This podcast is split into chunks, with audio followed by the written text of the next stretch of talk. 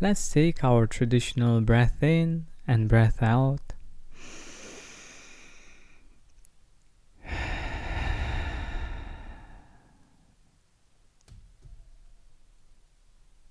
And let me tell you about Greece.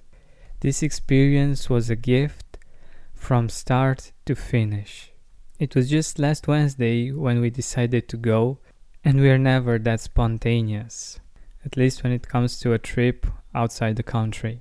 But somehow all things fell into place beautifully. I'm not saying that it didn't take a bit of courage and a bit of uh, going outside the comfort zone, but it was worth it.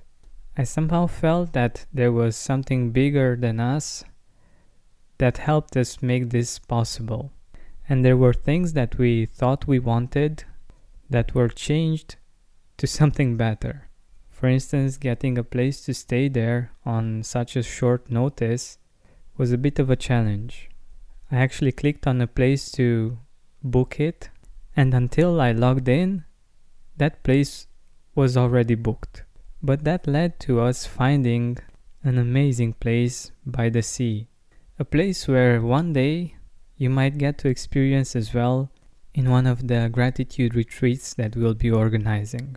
It's a beautiful new house built in the traditional Greek style on the beautiful island of Aegina, about two hours away from Athens. It takes about one hour by car to get to the Piraeus port, and then you get to enjoy an amazing ferry ride from Piraeus to the Aegina port, a trip that I absolutely love. You can either stay inside and enjoy a very good air conditioning that keeps you cool on the ride, or you can go on top of the ship or on its sides and enjoy the beautiful azure Mediterranean Sea.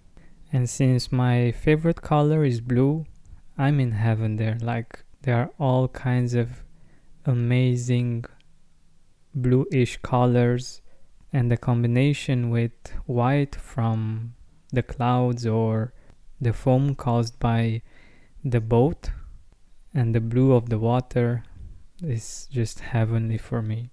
And another beautiful, cool thing is that there are seagulls that fly by the ship, and it really makes for an amazing experience. You don't really feel the hotness of the sun that much, because you have the wind blowing at just the right speed. And when you open your arms and feel the wind on your face, you feel like you're on the Titanic. So, yeah, you could say that I enjoyed the ferry ride quite a lot. And if you fear seasickness, there's really nothing to fear. The water is calm and you don't even feel that you're on a boat. Of course, the fact that they are huge helps quite a bit with that as well. After reaching the port, there is a 10 minute car ride to the house, and to get a feel of it, I recorded a few minutes of the morning atmosphere there by the seaside. It's very calming, and you'll notice that in my voice. Hey, Gratitude Seeker, this is a recording from Aegina in Greece. I'm overlooking the sea and it's really really beautiful. The air is amazing. We have a small garden right in front of the house and it's really amazing to do some aromatherapy in the morning to breathe in the, the air from the sea and to also be able to enjoy the fresh smells of rosemary mint and oregano. I'm really grateful for, for this experience and I'm looking forward to exploring more of this beautiful, beautiful island. I just wanted to share with you a bit of this energy and the atmosphere that is here. It's really it's really something else. It's it's really beautiful, calming. Really reconnects you with nature, with life, and with simplicity. It's really amazing. This is definitely a great place to reconnect, a great place to reconnect to yourself, to gratitude. Much like Bali is, and we were thinking that it might be interesting to have some gratitude seekers here as well. We're thinking about organizing some gratitude retreats in these beautiful parts of the world.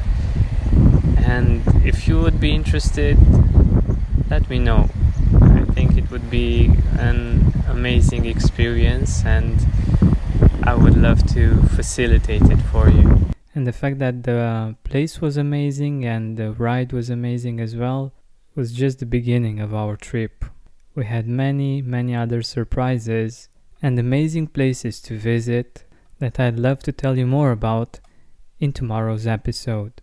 I'm sure you heard that it was very windy, but since the air is so fresh and there is almost no pollution there, it felt like a blessing, especially taking into consideration that the temperature was around 30 degrees Celsius. One thing that was a bit of a challenge though is the fact that the island is so popular for Greek tourists that most of them don't speak English. So it wasn't very easy to talk with the locals and get information from them about all kinds of things.